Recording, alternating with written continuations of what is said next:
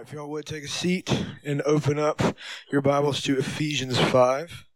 Look carefully then how you walk, not as unwise but as wise, making the best use of time, because the days are evil. Therefore, do not be foolish, but understand what the will of the Lord is. Do not get drunk with wine, for that is debauchery, but be filled with the Spirit, addressing one another in psalms and hymns and spiritual songs, singing and making melody to the Lord with your heart giving thanks always and for everything to God the Father in the name of our Lord Jesus Christ, submitting to one another out of reverence for Christ. Wives, submit to your own husbands as to the Lord, for the husband is the head of the wife, even as Christ is the head of the church, his body, and is himself its Savior. Now, as the church submits to Christ, so also wives should submit in everything to their husbands.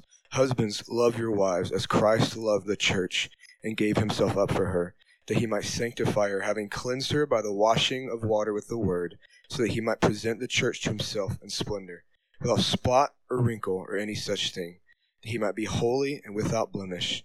In the same way, husbands should love their wives as their own bodies. He who loves his wife loves himself. For no one ever hated his own flesh, but nourishes and cherishes it, just as Christ does the church, because we are members of his body. Therefore, a man shall leave his father and mother and hold fast to his wife, and the two shall become one flesh.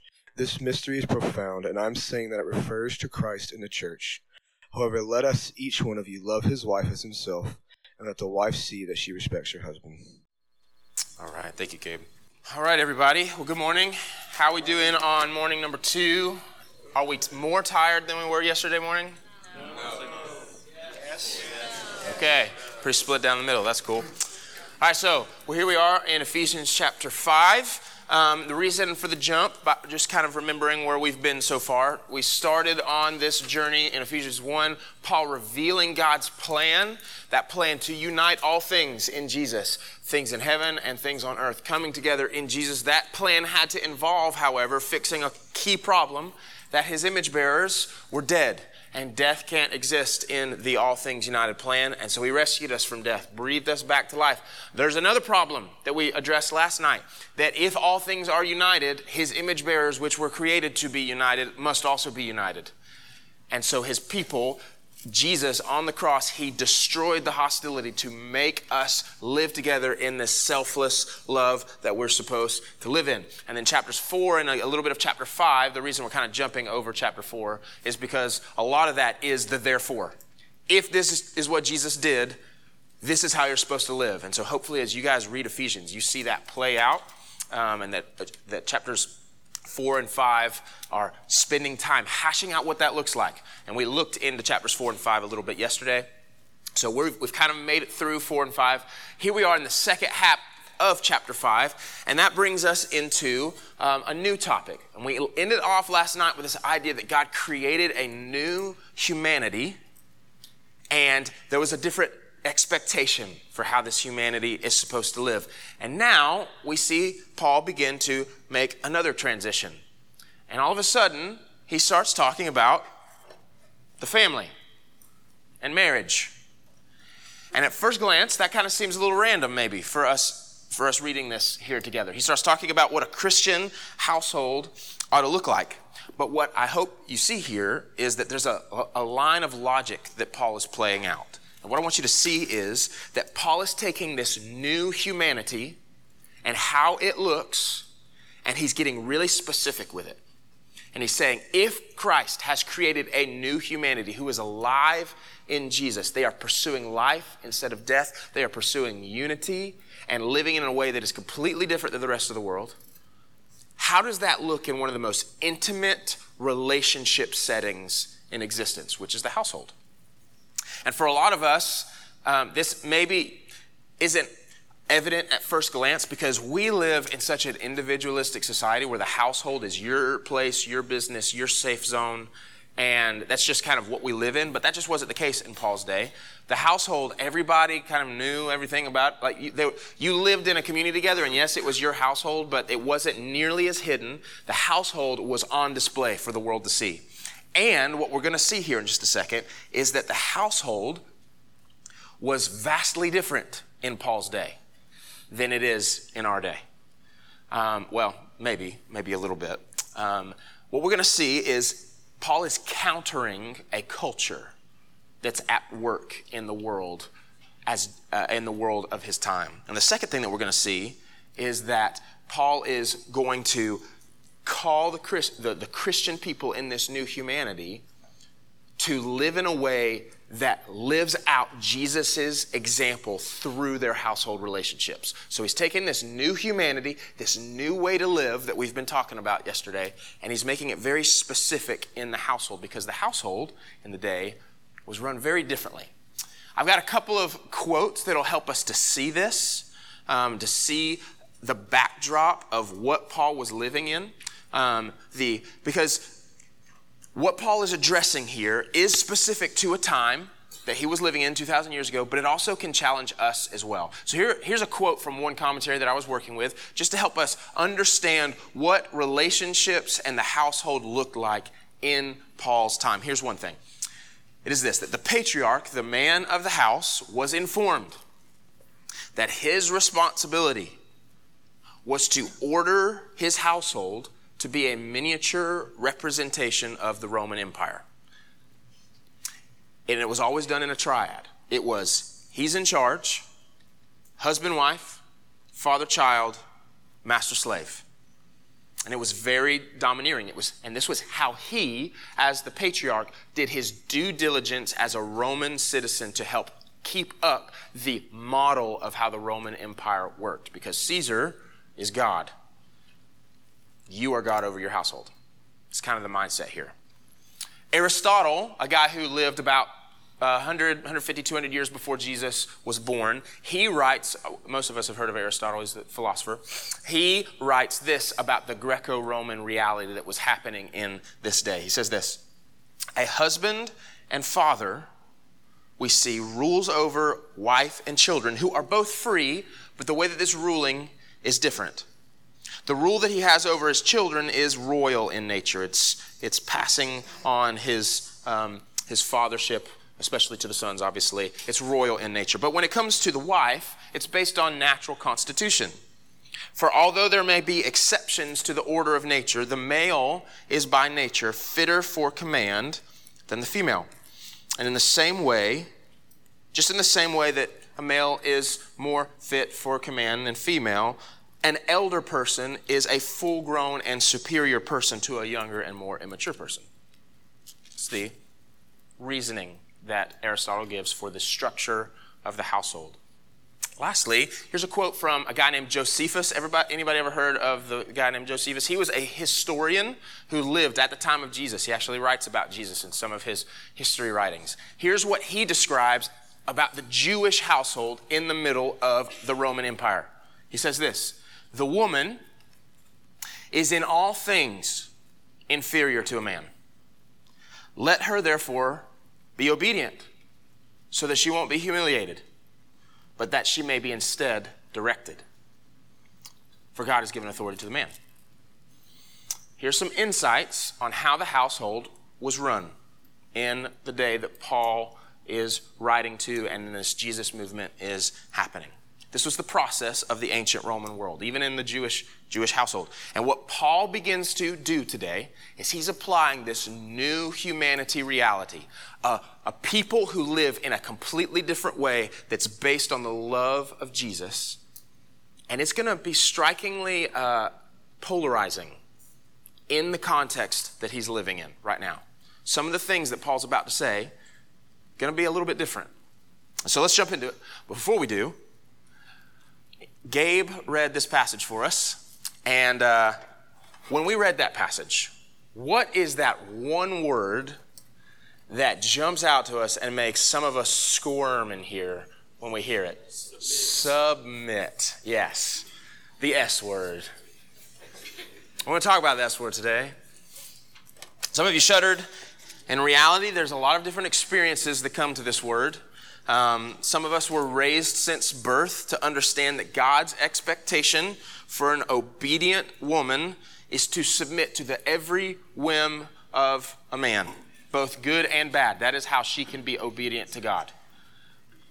Some of us maybe have been deeply affected by seeing in our own lives how this word, which is a, an important word that we're going to unpack today, but have seen how it's been used and manipulated in people's lives. And it makes us really uncomfortable with reading this passage. Um, I'm hoping that wherever you fall on kind of the spectrum of how you feel about this word, that we all can be a little bit challenged today. Um, so let's look at what Paul's getting into as he unpacks this idea how he is about to counter the nature of his current culture's reality, and he's about to counter it in specifically how relationships work. Yes, it's talking about household, but the core reality of this is how do relationships work in the new humanity? How does this work? And so, what that's going to lead us to ask today is what do relationships look like within the All Things United plan? That's the core of what Paul begins to unpack here because he's gone deep into saying what Jesus has accomplished on the cross, what you, how you should be living. Now he's going to say, here's how this works itself out in relationships. And here's, this might be helpful for you because after last night, I felt like the Lord was moving a little bit in some of our hearts last night. Was last night something that uh, was a little maybe provoking to some of our hearts? Two different people asked my uh, came in response to last night's message, and the question was, "Man, but how do we do that? Like, if if unity is so key to what God's plan is for us, how how do we do that?" And uh, that's what we're going to cover today. I think Paul really begins to unpack it. So, this is our goal for today answering this question What do relationships, all kinds of relationships, not just marriage, what do relationships look like within the All Things United plan? That's our goal for today. So, let's start talking about the S word. Here we go. Look at verse 15 again. Chapter 5, verse 15. He says, Pay careful attention then to how you walk not as unwise people, but as wise people, making the most of the time because the days are evil. Okay, I want to pause here just for a second. This is not one of our main points. This is just something I think's important to point out here. How many of your translations read similar to mine right there and said, making the most of your time? Translation? How many said something different? Okay, how many of you said redeeming the time? Couple, okay, good. Now, this, for some of us, this might, this is just me kind of being particular and geeking out a little bit.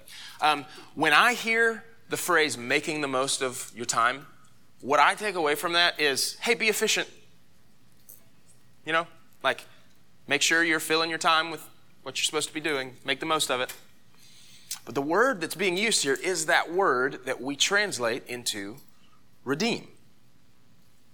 That's the word that's being used here. The, the, the phrase literally is redeeming the time. And I think that this is key for us to see, especially with everything that we've been talking about. Paul's making a profound statement here because to redeem means this. The way that the word redeem is used in the Bible means to purchase back or to deliver out of, to liberate. This is the same word that Paul that the Bible uses when talking about what God did for Israel when they were in Egypt. Remember the Egyptians were Lord they, they had made the Israelites the slaves and God redeemed them. He purchased them out of. He delivered them out of. He liberated them out of Egypt. And so if we look at verse 15 again, Paul's saying this, therefore in light of everything we've been talking about, this all things united plan. Therefore, be careful how you spend your time. Be careful how you walk, not as wise, but as unwise. Redeeming the time, purchasing back the time, liberating the time around you, bringing heaven down to earth around you. It's a, it's a little bit more profound than just, hey, be efficient, you know, make sure that you keep a calendar. That's what Paul's saying here. And then he goes on. He says, on account of this, therefore, do not be foolish, but spend time trying to understand what the will of God is. And we've already talked about that. His will is this all things united plan, and He wants you to be spending your time thinking, how can I redeem the time to be a part of this plan? Okay, that was just for free. Moving on into the uh, S word. Here we go. Paul then begins to give examples of how we redeem the time. Verse 18. So, how do I redeem the time? Don't spend your time, therefore, getting drunk with wine. Instead, instead of being filled with wine, be filled with the Spirit. And the way you live in a way that's filled with the Spirit, here are some examples he gives. And we're not going to unpack all of these, but just here's a couple. Here's how you live in a redeeming way, living out the Spirit in your life. Address one another in psalms and hymns and spiritual songs, singing and making melody to the Lord with your heart. You guys have been doing that all week long. It's great. Giving thanks always and for everything to God the Father in the name of our Lord Jesus Christ. Being thankful. Comma. How's this, how is the Spirit playing it out in our lives to redeem the time, be a part of God's All Things United plan? Submitting one to another out of reverence for the Messiah. Okay, question. Back up a couple days. Who was Paul writing this letter to? Okay, so a, a lot of churches, remember? Yes, Ephesians, but most likely this is, obviously, this is for all Christians. It's in our Bible. But like, who he has in mind when he's writing this to is everybody. And what is he saying? That last line is evidence of being filled with the Spirit and redeeming the time? Submitting. And let's be clear who's submitting to who here? Everybody. Submitting one to another. We haven't even got to the household yet. Paul's saying what it looks like to be a people who are living out Jesus' way and redeeming the reality around us. There's this element that we as believers, we submit one to another. So this leads us to our first idea for today. Submission, first and foremost, is for all believers. This is so important for us to see. Now, some of us are like, Amen, Amen you're tracking with me. Some of us like, whoa, what? Like, I thought that was women. I want to show you how, how connected this idea, because our Bibles here, most of your Bibles probably, and unfortunately, but it's okay. After that line, or after verse, what verse is that? Verse, verse 21. How many of your Bibles have like a little subheading that then separates us down into the next thing, starts a new sentence? How many? Okay? A lot. And that's okay. It is a change of topic, but I want to show you something. How the sentence in Greek reads, because it's not a period. This is how it reads. Paul says, Don't be drunk with wine, which is recklessness, but be filled by the Spirit, singing in Psalms, all the different things, comma, comma, comma, submitting to one another, everybody, in reverence of the Messiah, comma, wives to your husbands. It's all part of the same flow of thought. So he says, everybody submits, and here's how that plays out Wives, to your husbands, you submit. And we're going to unpack this more, but I want it, the, the, the, main thing I'm wanting you to see is in the original, some of you don't care about this, and that's fine. I, I find it important.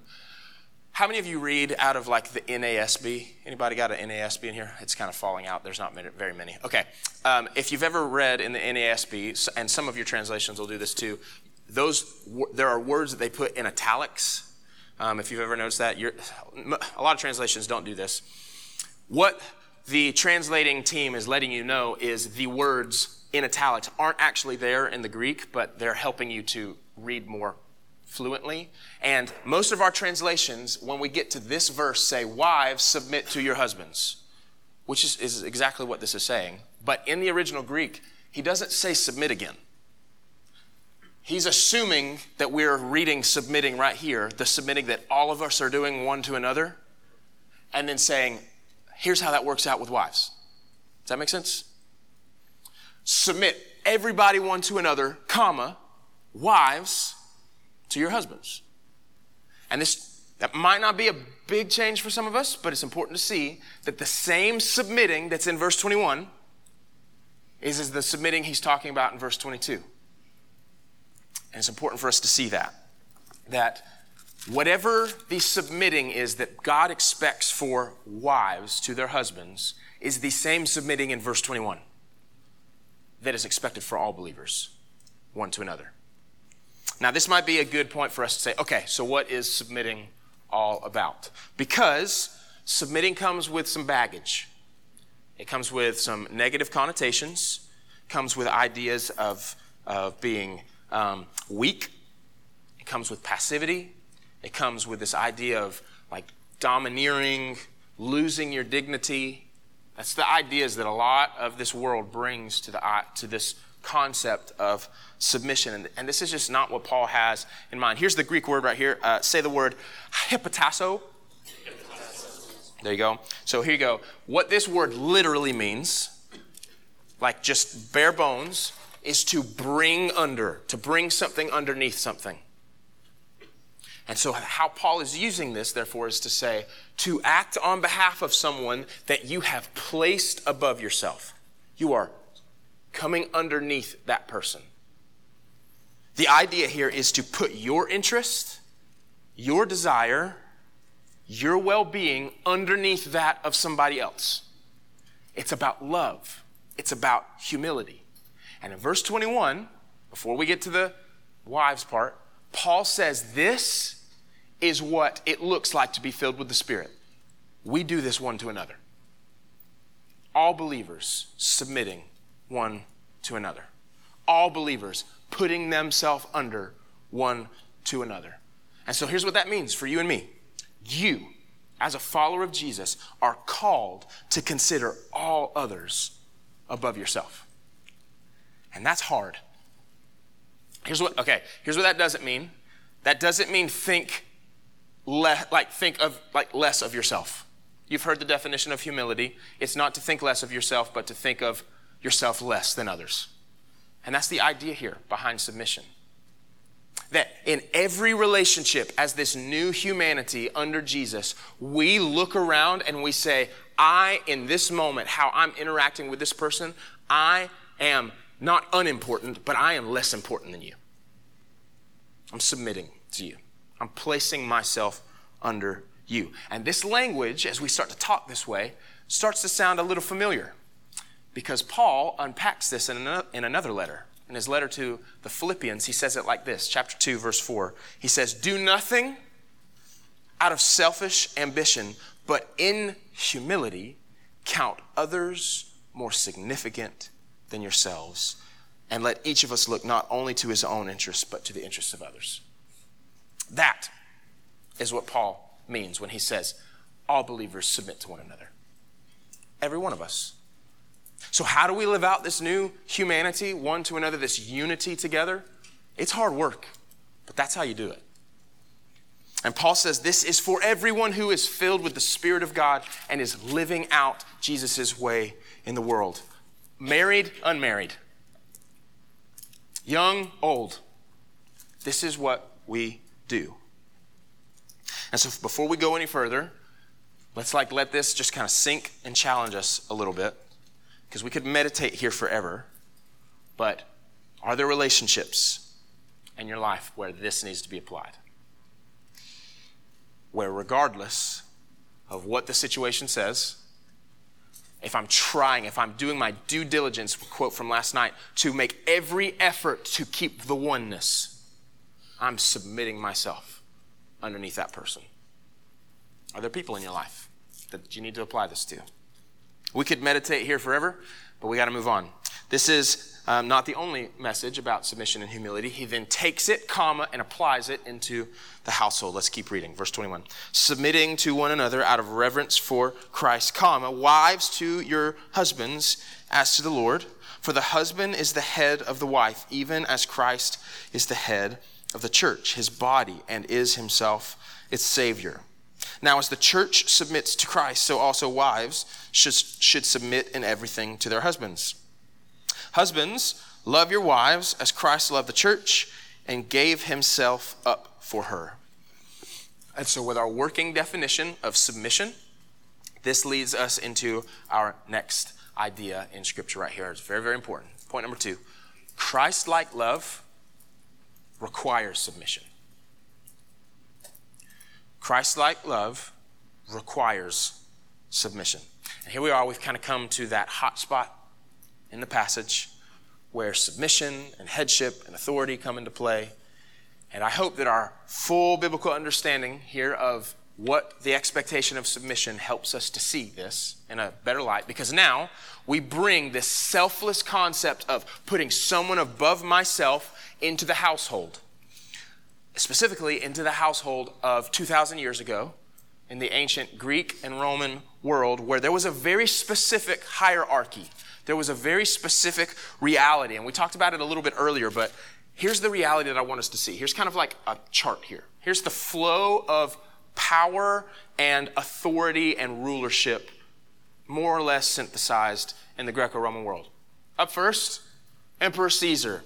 Caesar is Lord, Caesar is King, Caesar is God. He is in charge of all. His word goes. Underneath that, a very, very small percent of the ruling elite, the, the men in the world that are given power underneath Caesar to help oversee. Um, they act on Caesar's behalf and, and have very specific power, different districts. And then underneath that, the patriarchs that are underneath those ruling elite, they respond to those governors that are appointed to the different areas. And they, remember we talked about this earlier, they are called to order their household in the same structured way. Someone's king, someone's God, his will and whim goes, and you sub- the, the different use of the word submit here. You submit, you do what the king says. You do it. Underneath the patriarchs become the women and the wives. And on average, a Roman man when he gets married and starts building his little Roman empire inside of his home, he is about between 20 and 30 years old in the Greco Roman time. The women and the wives, any guess on the average age of the woman when she enters into this Roman structured household? Now, 15. 15 years old.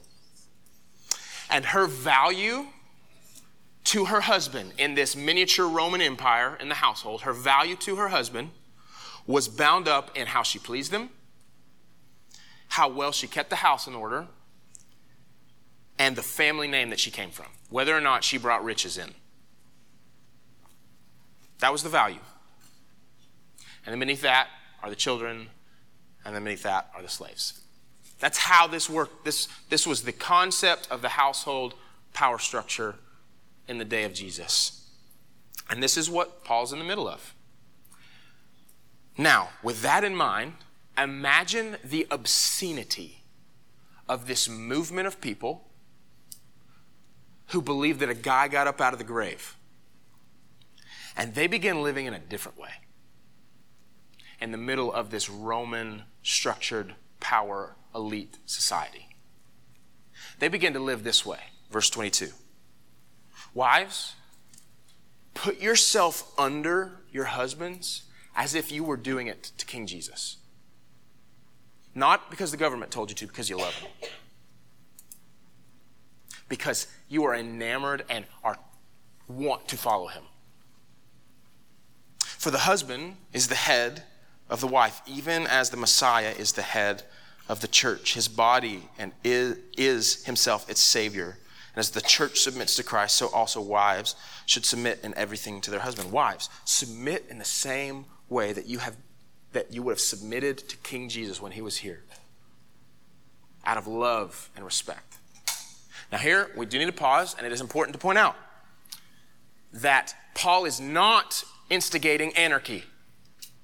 He does appoint mankind as or he doesn't appoint man as the head of the family. There is a system, there is organization to the structure. There is a headship that the man has in the family. There is a system. And we it is a whole different sermon to start unpacking what it looks like to be a good, godly, head leading man in a relationship. That's a whole different sermon, very, very important. But what Paul specifically points out here is how you are to be the head in this relationship. And it is not the same type of headship that was in the Roman Empire. Look at how he defines the headship that the man in this new humanity is supposed to live in response to his wife. Husbands, love your wives in the same way that the Messiah loved the church and gave himself up for her. I want you to put yourselves in the shoes of just a normal Roman citizen. And you start hearing about this movement. Wait, you guys are treating your wives like your, the, your property. You're, you're loving them and like p- willing to lay your, doubt, your, lay your life down for them unconditionally. That's how you guys are living? Mm-hmm. In fact, in the same way that Jesus did it for us. And hmm, how does Scripture describe that for us? Let me take you back to that Philippians passage again that really unpacks this. This is back in Philippians chapter 2, verse 5. He says, Hey, I want all of you adopt the same attitude as that of Jesus the Messiah, who, existing in the form of God, did not consider the equality he had with God as something to be exploited Instead, he emptied himself by assuming the form of a servant, taking on the likeness of humanity. And when he had come as a man, he humbled himself by becoming obedient to the point of death, even death on a cross. This is how the headship of Jesus was put on display. This is how he loved the church. Now, let me ask you something. Did Jesus desire to go to the cross. Think about it. How were his hours spent before going to the cross? He was in utter turmoil, praying, saying, Lord, if there's any other way, I'll be obedient to you, but if there's any other way, please give it to me. But in that moment, he placed his desire underneath the well being of his people. That is the love that husbands are called to, but that we're all called to. That love, in the way that Jesus shows us love, is not absent and completely other than this idea of submitting. They're together. And a man in this new humanity household, this is how you're to live. And guess what? That, that means that yes, you are in charge. You are leading this household together. But what that means is that there will be times when you must put your desires, your well being, your way underneath that of your wife for the betterment of her. That's how you're to live, because that's how Jesus did it for you. And when we do this, this becomes this that's my son. When we do this, it becomes this intricate relationship where the husband, who is the head, and when he lives out this authority of headship in the way that Jesus lived out his authority of headship by putting his desires and well being underneath that of the people he loved. And then in turn, the wife who is called to submit as if he were submitting to the Lord out of love and adoration does the same thing it becomes this intricate dance of submitting one to another, which is not how the world works. And that's how the new humanity looks within the marriage, the household. Just share a story um, where this is put on display for me, and like, the Wades back there are just going to laugh and be like, yeah, duh. Like, can't believe we, we discovered this years ago. This is just a personal story for me and Olivia. Um, I, at my heart, I'm a people pleaser, and part of my like um, love language are words of affirmation. And so there are times when I'm just kind of in my insecurities after I'll speak or something. If I felt good about how I was preaching or whatever, I'll come to Olivia and I'll be like, "Hey, what you think? Right, pretty good." And Olivia, this was early on, oblivious kind of to that reality for me. She's like, "Oh yeah, it was great." You know, just texting on her phone, and I just like just floors me because I was like, I felt like I put my heart out on the line and I thought I would really impress my wife by what I just did. Hey, hey what'd you think? Oh, hey, it was good. And I was like, how do, how do I like win your adoration in this? But then a couple days later, our sink, we don't have a dishwasher. Our sink got stacked up with dishes. And let me just tell you, uh, early on in our relationship, in our marriage, uh, Olivia very proudly said, I'll do the dishes. Like, I want to do the dishes. And um, this was, I was so happy. I was pleased with that. Um, I didn't like doing the dishes. She want, she said she wanted to do the dishes. And so here the sink is filled with dishes and Olivia kind of is passive aggressively like making remarks like, I wish you would do the dishes. And I'm like, you said you would do the dishes, you know? Like, and this happened a couple times. There was a couple, you know, arguments about, well, I thought that this is what you said, baby. I'm talking about uh, the dish, you know, the dish story, uh, how you wanted to do dishes, but then she's like, what have I just walked into? So this happened a couple times, and in my pride, I was like, but you said this. And then I finally just kind of had to eat that. And there was one day that I just like, was like, I need to love her. And so I did the dishes. And I didn't think that much about it. It was more of me just like, as a man, like swallowing my pride and doing it. I wasn't really even thinking about trying to impress her or whatever. Y'all, she beamed the whole rest of the day and the days following. Like, in that moment, when I put my pride and my desires underneath Olivia and I did the dishes, this silly reality, she beamed. And then nine months later, Simon was born.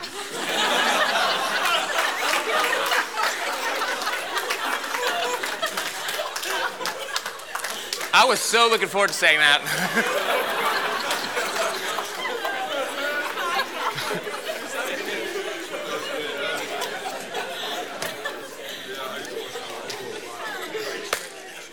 Point of the story this isn't a dating series. This isn't a dating series. But let's let this challenge for just a second. Bring it in. And this isn't a dating series, but let's apply it just for a second to you guys, a bunch of single people. Guys and girls, please pursue a person that understands and pursues this. And, I, and this isn't a dating series, and we can't, we're not going to spend a whole lot of time talking about this, but please pursue a person that understands this, both sides of the party. Make sure you understand it, make sure they understand it, and don't get yourself in a mess. And then outside of relation like outside of the romantic relationships, this kind of love is expected from all of us to every single one of us. That love requires this putting under that person, all people, I put you above me. Doesn't mean I'm devaluing myself. It means that I'm putting your value above me. And here's the thing I, I love doing this with children, like in a youth group. Uh, when you have, if you, everybody take two, two, your two pointer fingers like this, point them up. When you are caring about yourself and pointing at yourself, how many people are pointing at you right now? One person is pointing at you. It's yourself. Now, point left and right. Now, how many people are pointing at you? Two people are pointing at you. And then that's that's just a cute little example. But listen, hey, listen, listen, listen, listen. In the new humanity, that's how God wants you to live. Where you're not looking out for yourself, but you got a bunch of other people looking out for yourself while you're looking out for them. They're more important than you. That's how we live. That's how we live in the household and outside of the household. This leads us to our last point. We'll wrap it up for today. Um, look first with me in verse 31. It says this For this reason, a man will leave his father. He's quoting, he's quoting uh, Old Testament scripture here. For this reason, a man will leave his father and mother and will be joined to his wife, and the two will become one flesh. This mystery is great, but what I'm talking about here, guys, is I'm actually making references to the relationship between the Messiah and his people. Nevertheless, each one of you must also love his wife as he loves himself, and the wife must respect her husband. Here's point number three for us to see today, and we'll, we'll close. Relationships in the hu- new humanity, when we live it out this way, this submissive relationship one to another, when we do that, they exemplify the gospel. Relationships in the new humanity, done the right way, exemplify the gospel. And this is a short and sweet point, and we'll be finished for this morning. But when a family, think about this, especially in Paul's time, but even in our time, when a family adopts this way of functioning, it becomes a game changer. and it communicates the gospel on a whole new level. Look at verse 32. Again, he says, The mystery is great. I'm speaking with reference to the church. Every one of you must love his wife this uh, as excuse me, every one of us must love his own wife as he loves himself, and the wife must respect her husband. Paul is saying in this fundamental establishment called marriage, something that the whole world takes part in on a regular basis, we've got to live out God's all things united plan because it radically changes the culture that we're around. They see it put on display. Now, here's what this means. I've heard this preached before, and, and I just got to counter it really quick. The moment you get married doesn't mean you just by default are now exemplifying Jesus and the church because you're married. You don't get to claim that. You don't get to say, "Oh, I'm married now." I get I'm showing the world how Jesus is in relationship with us because I'm married now. No, Paul says when you live out this way in your marriage, you're exemplifying Jesus and the church to the world. Because you can be married and keep living like the world. But in a marriage that shows this love and submissive dance going back and forth, that is the mystery that's being put on display in our relationships. And here's what's crazy Paul takes this idea that he's unpacked in marriage, and then he begins to show how it permeates into all relationships in the household. And we're not going to cover all of these, but he begins to talk about the relationship between parents and children. Parents over the children in the Roman Empire, you are to, you the children do not have says. You are to submit to the very whim of your parent. And Paul takes time to say, hey, parents, don't provoke your kids. Like you are in charge of them, but don't use that authority in a provoking way. Put the value of your child above you in that moment. Can you imagine the obscenity of that claim in Paul's time? Same thing with slaves. This respect of you are one.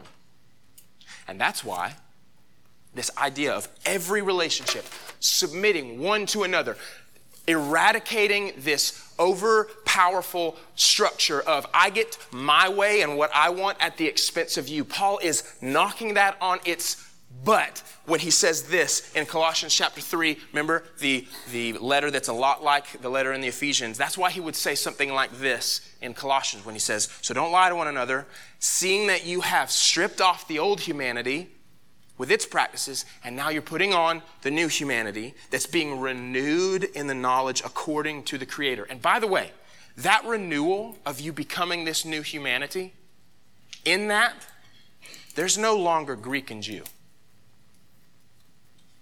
There's no longer circumcised and uncircumcised.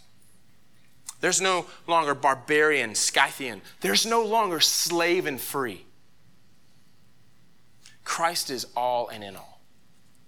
And Paul takes the same idea and says it in a different way in his letter to the Galatians, where he says this For those of you who have been baptized into the Messiah, for those of you who have put on this new humanity in Christ, there is no Jew or Greek, there's no slave or free, there's no male or female, since you are all in one in the Messiah. Now, here's what this doesn't mean Paul's not doing away with gender differences. This is not uniformity, it is unity.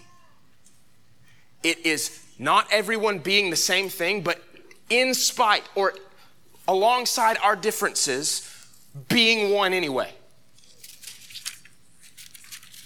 Putting one another above each other in our relationships. It's men putting their wives, women, above them in value. It's wives, women putting men above themselves in value. It is men putting other men above themselves in value, and women, other women, above themselves in value out of the Christ centered, selfless, sacrificial love that Jesus put on display for us. And in a world that lives this out, can you imagine the kingdom shaped impact that the first movement of Jesus had in its communities when they started doing this? And when we do this, when we live out this new humanity, Paul says that you communicate the Messiah to the world around you in deep and profound ways. Because this is his relationship to us. And Jesus, remember we said last night, said, when we do this, when we're one, I pray that they're one, Father, so that the world will believe you sent me when they do this, when they live this way. So, how do we respond to something like this? First question is very easy and simple Do you live in submission to all people? Do you live in a manner that says you and your desire and your well being I'm putting above my own in this moment? And again, this isn't anarchy, it's wise submission. Are there people in your life that you are most definitely not doing this with? Do you view living this way as an evangelical tool? That when you live this way, people are seeing Jesus in you. Some of us, the main application here is to ask Are there people in my life that I am not putting myself under in Christ centered love? That's how we become the new humanity. That's how we do what we did last, what we talked about last night. It's how we live in unity. It's how we destroy the hostility that Jesus put to death on the cross. And it's not easy. A person that you flat out disagree with and maybe has wronged you, for you to say, You're above me. But we wronged God. And He put Himself underneath us for our well being. So I don't know how you need to respond to that maybe just dwell on it a little bit. But we're gonna we're gonna sing, and maybe some of you in this moment, your response is to say, "Oh my goodness, Jesus did that for me." I want to praise Him right now. So let me ask you to bow your heads. I'll ask the band to come on up.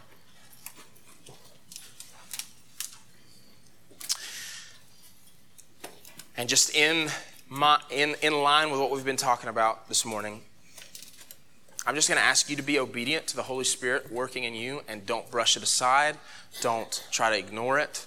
If there's a person that the Spirit has very clearly put on your mind that this reality you have not implemented in your relationships, would you be obedient to do whatever you got to do today to take steps into fixing that? And maybe your response, as we just said here today, is that you've recognized this is the love that Jesus showed for me.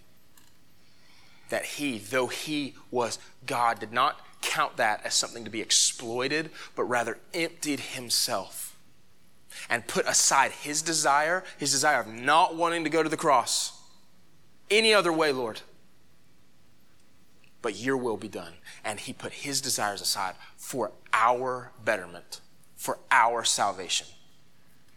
That is what Jesus did for you. Maybe you need to just, man, this, this next worship set's a big one for you. And you need to just give him the praise he deserves. But maybe you're here today and you still not sure where you fall on this whole God Jesus thing. And maybe one of the reasons is because you feel like there's some unhealthy power structure. Maybe this was an issue you had with Christianity and you were seeing it in a different light. And can I just tell you that the good news that Jesus extends to you is that you were an enemy to the one true Creator God? You had brought death and evil into His world that He created.